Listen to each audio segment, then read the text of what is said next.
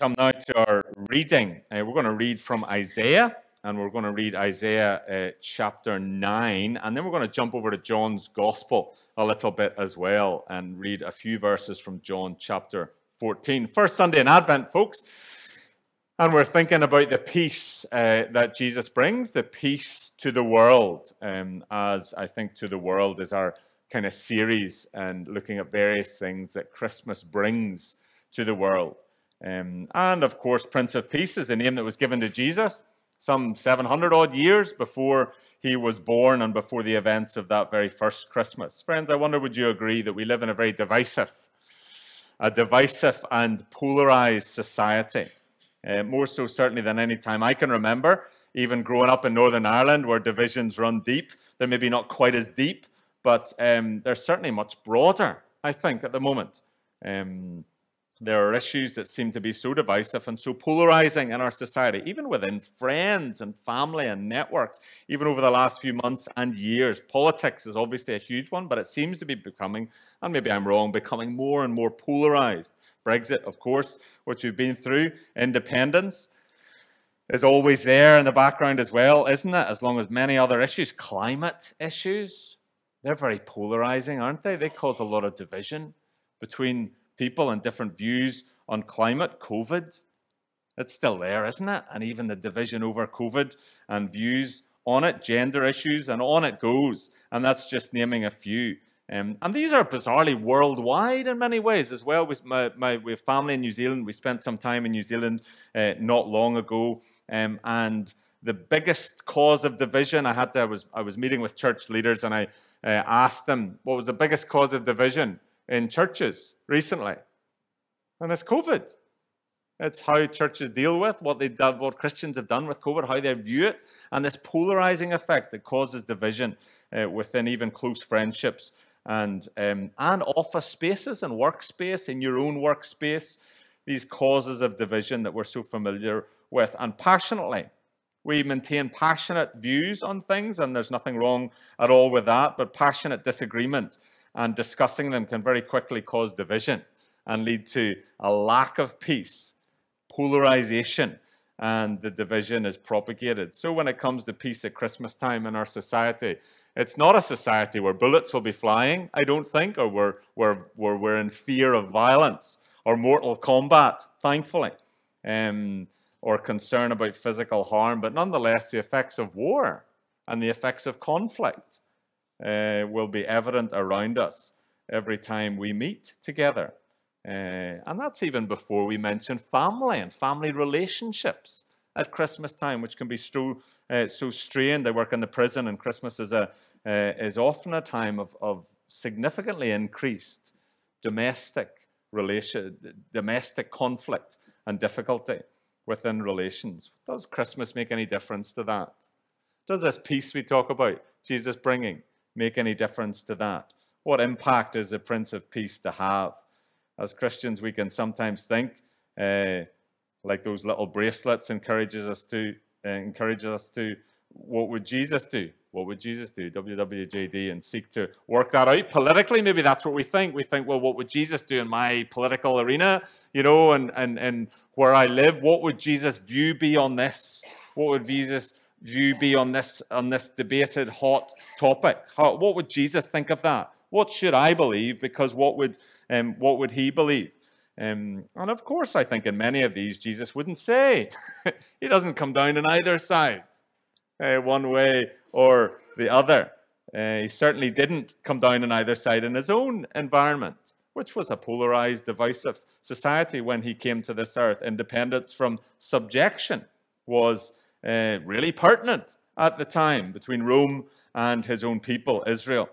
Rome's rule, Israel, Israel's forced subjugation, uh, forced, not slavery, but almost, not unlike it, subjugation under uh, Rome anyway. Uh, independence from that was a huge issue for him, and we know that from the disciples and from some of the questions that they ask about it as well. Historical divisions, even within God's own people, between the Samaritans and the Jews, and uh, and disharmony there with Samaritans worshipping in Samaria, uh, and uh, and the Jews worshipping in Jerusalem as different worship centers. It's a, it was a divisive, polarized society uh, that Jesus was born into as the Prince of Peace. Um, so, how do we see him? How do we see him as the Prince of Peace this morning? What are we to make of it? And so, I want to look at these couple of readings, which I think speak directly about the peace of Christmas.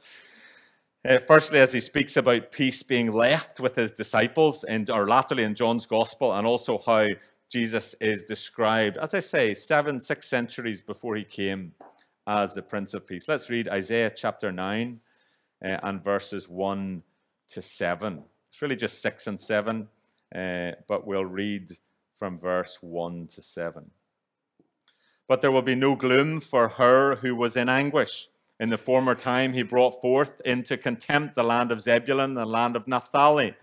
But in the latter time, he has made glorious the way of the sea, the land beyond the Jordan, Galilee of the nations. The people who walked in darkness have seen a great light. Those who dwelt in a land of deep darkness, on them has light shined.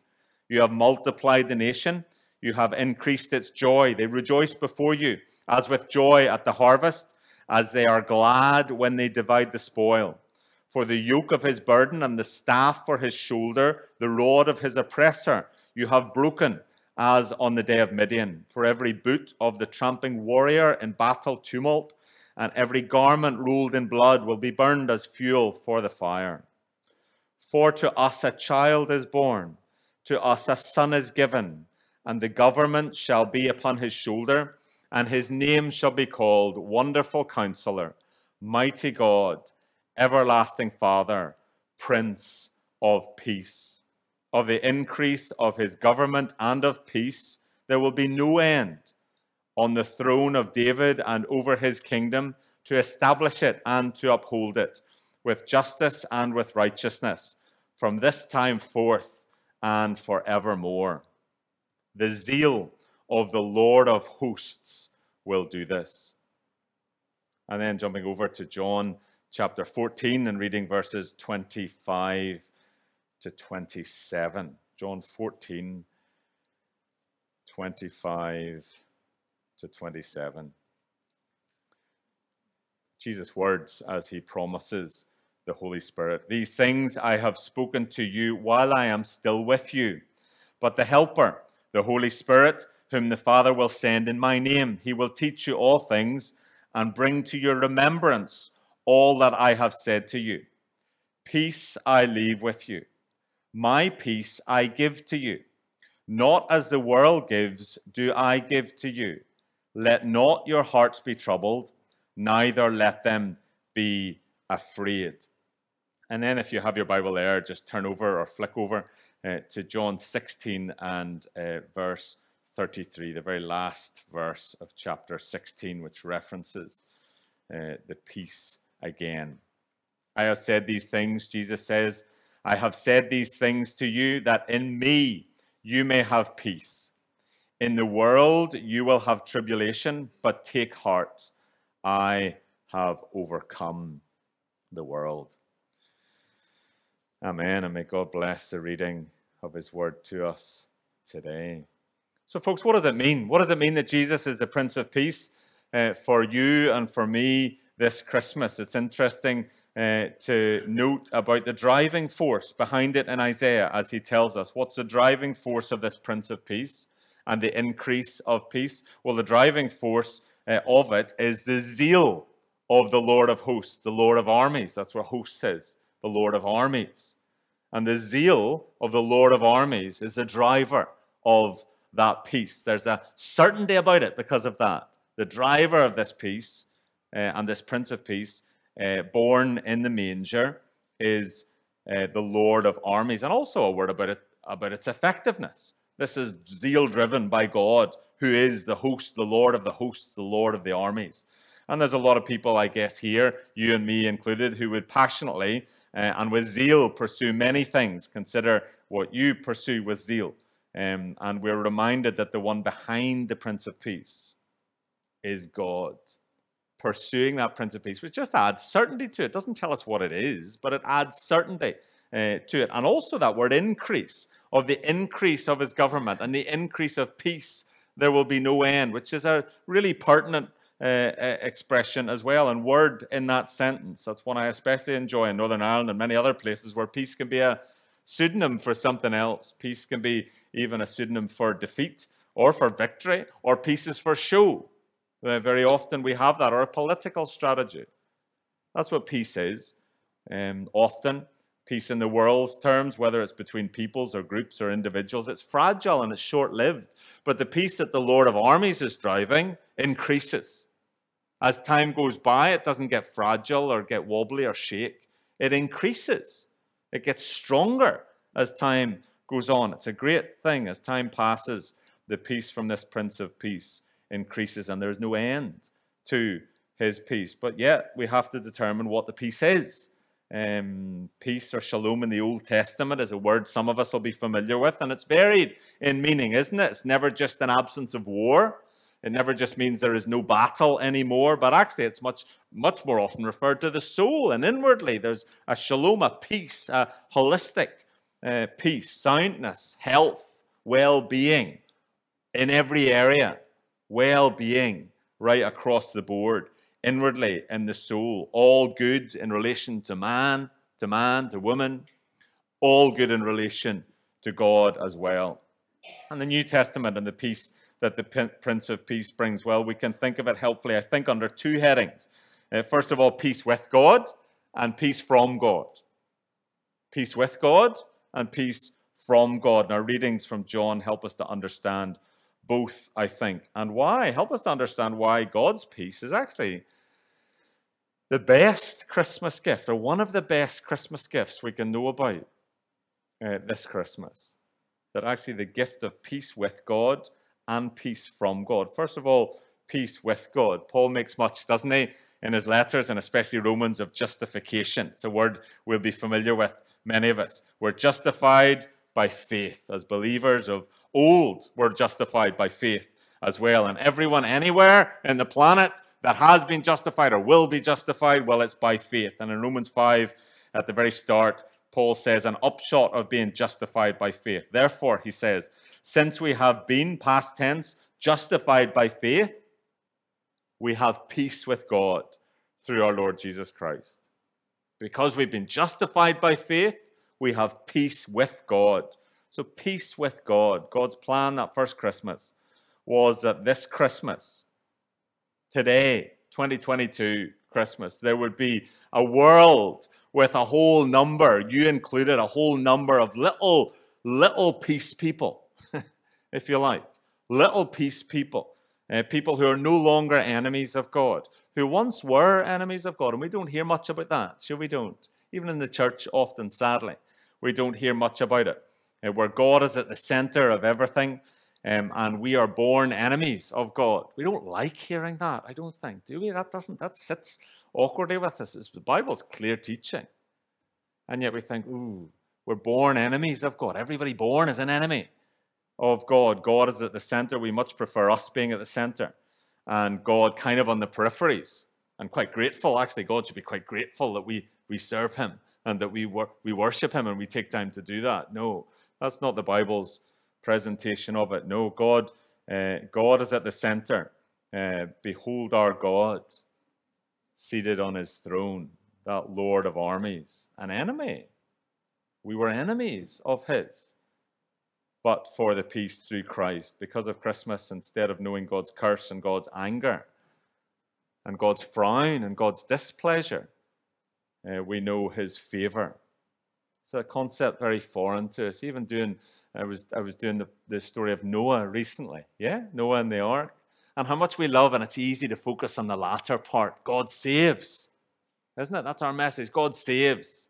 And we go straight there often with Noah. And we think, look, God saved Noah. God saved his family. God was starting again. We forget why. We forget why God needed to save Noah. Because God was destroying the world because of its sin, because of its rebellion. God was wiping everybody out. So, yes, there's, there's judgment in there, isn't there? But the judgment comes before the salvation. And how hard that is often for us to, to think about ourselves, let alone share with people. And uh, we're to go out as people who are at peace with God, amongst other enemies of God. Other people who are still at enmity, as that reading in Genesis that we'll read at some point over the next month um, puts it. Enmity, at enmity with God, uh, and live as people who have found peace with God through Jesus Christ. Sometimes it's called positional peace because our position with God has changed. We've changed from being enemies of the highest order to being close in a close relationship and an intimate relationship. And you'll remember at the time of Jesus and just after who the peace offered through Christmas was for. It was for Jew and Gentile, wasn't it? That peace is available for everyone, all men and women, all boys and girls from both sides at the time of that main community divide. And so when it comes to us this Christmas. God is for everybody. And that peace that Christmas brings is for everybody. And sometimes I find it helpful to think of that in relation to people that might be of a very different view from me, whether it's to do with uh, Vaxxer or non Vaxxer, Brexiteer or Remainer, uh, Unionist or Nationalist, um, climate skeptic, and climate warrior, that peace of God is for all. Um, the vegan, the meat eater, the Tory voters, the Green Party voters, the Labour voters. How often we can almost, and especially at Christmas time, maybe forget that the peace of God that comes through Jesus Christ and that ceasing, ceasing of being an enemy of God is available to all. That's our priority at Christmas time, isn't it? That's what we rejoice in and how tragic it would be if my view on any of those issues stopped somebody else or hindered somebody else from hearing about the peace or knowing about the peace that's available uh, with God through Jesus Christ. How tragic that would be. So, yes, we're passionate about things, and so we should be, and there's no harm in that. But we're passionate more about the peace that comes through Jesus Christ with God, aren't we? That's our bigger passion. That passion's, all the other ones are subsumed in that one. That's the one that matters most. Those other views, yeah, we, we, we think them, we believe them passionately for a bunch of reasons. Um, but actually, there's that overarching one that's much more important to us and is communicated as much more important, no matter where we fall on that sliding scale between the two polars, if you like, in society. What matters much more is peace with God through Jesus Christ. And for others, that matters so much. Um, so maybe there is at times a need for me, for others, to step back, for you to step back from those passionate matters when it comes to Christmas, because we have a greater passion about a much greater matter. And what matters most is not where we place ourselves in these divisive issues, uh, nor where we believe God would have us placed on them, but actually, uh, actually the person that we disagree with or the person that perhaps we're polar opposite to on that issue can have peace with God through our Lord Jesus Christ, just as we have found peace with God through our Lord Jesus Christ. So we can be zealous about them, we can have zeal for them, but the zeal of the Lord of hosts, the zeal of the Lord of armies matters so much more, and the goal that he is pursuing matters so much more. And Jesus exemplified that, I think, for us to the frustration of his disciples at times and the confusion of his disciples. Do you remember them saying, Will you at this time restore Israel? And they didn't get it. They were thinking, they were thinking of what Jesus had come to do in the earthly, earthly scene, weren't they? They weren't thinking of what he had come to do in people's hearts and how he'd come to bring peace. And as I say, wouldn't it be tragic if people didn't hear about the Prince of Peace because of our political views? or because of the team we support, or because our views on one thing or another that we're zealous about, and actually that zeal hindering them in some way from hearing. Not that our view's wrong, but that it might hinder them. And it's not as important as that political, uh, as that positional peace with Jesus Christ. So peace with God, first of all, and then peace from God, the peace that we receive from God. And this is the peace that Jesus spoke of, and John records for us several things about it. First of all, it's through Jesus Christ again. Um, just like peace with God is through Jesus Christ, the peace that comes from God is through Jesus Christ. Isn't it great when there's mutual respect and open dialogue between faiths? Uh, but like that peace with God, the peace from God only comes through Jesus Christ. Um, it's not found anywhere else but through Him. And we need reminded of this peace. Notice that as well in verses 25 and 26 of John's Gospel. Jesus is saying to the disciples, I've told you these things, but the Holy Spirit will come and teach you and will come and remind you of them and the things pertaining to me. And yes, that'll be all of Jesus' teaching, all of his doing, as well as his teaching. But actually, immediately says, straight afterwards, My peace I leave with you. There's this, there's this notion and, and, and implication in the text that actually we need reminded of the peace of God often. The Holy Spirit will remind us of that peace um, and will bring it to our memory, and we need that. So we need reminded of His peace. Often, the peace that Jesus leaves and He gives, we need reminded of. And especially at Christmas time, when we're asked, What's the greatest thing about Christmas? What's the best thing about Christmas? And we'll be asked that. What do you enjoy most? What do you like most? about Christmas. And this would come to mind. If we're sitting here, this will come to mind. If we're not sitting here, does it come to mind? And if it does come to mind, do we say it? That's another matter, isn't it? But when we're out there, we need reminded. We need reminded the greatest gift, that's certainly one of the greatest gifts through Christmas time, is peace with God and peace from God, the peace that He gives us. And that peace verse 27 is not like the world's peace. Um, it's not like the world gives because it's peace with God, which the world can't do uh, without Christ. But the nature of the peace that the word that God gives is different from the nature of the peace that the world gives amidst a polarized society. And that's it, isn't it? That's a difference. It's a gift that Jesus gives us that calms, uh, that calms a troubled heart, as we've been singing, and removes fear. Uh, but that doesn't mean that peaceful surroundings prevail around us, does it? Definitely not. That's not the peace that is offered, but it's peace despite the surroundings. And that's the big difference, isn't it, between the peace that the world would talk about and peace that the Christian talks about. The peace that the world talks about needs to come from circumstances. There needs to be peace, peace around for there to be peace within. Once you can't be peace within when there's war around. That can't happen. Or when there's turmoil around, we need to sort the turmoil, we need to sort the war. And then peace can prevail and peace can, can, can infiltrate us as well. That's not the way it works. The peace that God gives, He gives to, to the heart, doesn't He? gives us internal peace. And it actually is totally independent of the circumstances. Totally independent. And Christians have testified to that many, many times. So that when fear and anxiety are all around and invade, harmony is maintained. A form of harmony in Christ is maintained.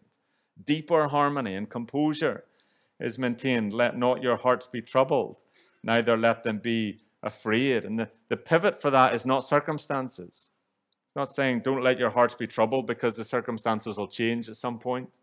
Don't let your hearts be troubled because I'm sorting out those circumstances. No, the circumstances may well remain and maybe get worse. But that's not your source of peace. That's not where the peace is coming from. Um, no, Christ's peace is internal and totally independent of circumstances. Such a peace doesn't exist, does it? How can someone have peace when they're amidst of turmoil or in the midst of, of toughest hours? And yet, isn't that exactly what Jesus showed us and manifested his transcendent peace in the midst of his toughest hours, his suffering and his death? And it's that peace that he gives to you and to me. John 16, in me you may have peace. In the world you will have tribulation. That's it in a sentence. In, the, in me you will have peace. In the world you will have tribulation. And of course, where are we? We're in him and we're in the world. So we know peace, but we know tribulation around us, which doesn't damage our peace. We think, look at that and think they're mutually exclusive. How can you have peace when you're in tribulation? Well, only in Christ. That's the only way you can have peace in tribulation. The peace the world gives needs peace externally. Uh, the tribulation needs to end, whatever that tribulation might look like in your life. But for the believer, it coexists with peace because that peace is within and given from God. It's not a result of a ceasefire, uh, but something that's given, even though the battle rages around. And friends, that's true of uh, Christians around the world who are suffering this morning. We've been remembering some of them, and it's true of us. And many of us maybe can testify to it in turbulent, turbulent times. Um, and dark times and difficult times, the peace of God, which doesn't make sense. It transcends understanding. But you've known it, and I've known it, at a time in your life when it doesn't make sense to have peace. That's God's peace, because it doesn't come from anywhere but Him. And it seems to me the one time um, when, ironically, when we sing about it most and we get cards that say it most about peace and the peace of Christmas, uh, can be the time when we forget it most. Not because of the uh, perhaps uh, turbulence around us, but because of the distraction that goes on around us. Not disaster, but distraction simply takes us away from it. And so we need reminded of it. A peaceful disposition or spirit this Christmas can be yours and can be mine. And that doesn't mean we don't strive for peace with our fellow man and woman, with others, uh, but it's always on the back of the peace that Jesus brings. That's the, the we're, we're riding on the coattails of the peace that we have with God and the peace that we have from God when we make peace and seek to keep peace and maintain peace with other people. Um, because it's by the peace that comes through the blood of the cross. And that's why he's called the Prince of Peace. And that's how it works, folks, isn't it? The world can't give peace, it's powerless to because of what inhabits the heart of the enemy of God. And what inhabits your heart and my heart before we came to know God and before He changed our heart and gave us a new heart. That hatred on one form or another, that bitterness, that um, malice, that anxiety, that fear, that worry, manifested in a host of different ways, hidden in a host of different ways in our lives, but present, present in every human heart. And on the cross, Jesus absorbs in himself that hatred, uh, that, that bitterness, that malice, uh, those anxieties, that fear when he absorbed the sin of the world. And so this peace really is a gift. It's a gift from God. I think of the cards that I've got over the years, and no doubt will get this year with Prince of Peace on them. I wonder what the graphic is or the picture is in those cards. You can think about that when they come in. Prince of Peace, it says. I wonder what the graphic is. It's going to be a dove, isn't it? I wonder what it is um, and what would be more appropriate. But actually, the number of times I've set them down without a thought the way that we do. But nothing that we do, nothing that we receive uh, this Christmas is like this gift. We can't find a greater gift to share with others as well. And our minds begin to turn to that, don't we? What are we getting folk? What will I give them? Um, let's remember that in our prayers, that actually we share with them the greatest gift. And one of those greatest gifts is surely peace with God and peace from God. And if it's a gift, if it's a gift you've yet to receive, if it's a gift that you've not had yet, well, please let me encourage you. Don't let another Christmas go by uh, without finding it. Let me pray just before we sing our closing song. Let's pray. Heavenly Father, we thank you for this time of year. Heavenly Father, it gives us another opportunity to celebrate and to celebrate the peace that you bring. Lord, um, we are not great um, ambassadors of yours at all often, Lord, and we forget the peace that comes from you. And Lord, we don't, um, we don't dwell on the peace uh, that we have with you. Lord, we thank you this morning that we are no longer enemies of yours because of Jesus. Heavenly Father, we thank you for the peace that Jesus gives that surpasses understanding, that doesn't come from our circumstances. Father, you know our circumstances well this morning. You know each one of our circumstances well. Father, you know the degree of, uh, of uh, turbulence that we're living in at the moment, or the degree of anxiety or fear that we may have about future turbulence. Lord, we pray that in the midst of it all this Christmas, we would know uh, the peace of God that comes from the Prince of Peace this Christmas. And Father, may we not just know it, but may we live as peace people, Lord. People who evidently and evidently to others are at peace with you. And we pray, Father, that we would be asked questions in the coming month. And as we're asked questions about the greatest things of Christmas, what we enjoy most, Lord, may the peace of God not just be something that comes to mind, but something that we're able and willing and bold enough to share with others. For it's in Jesus' name we ask it. Amen.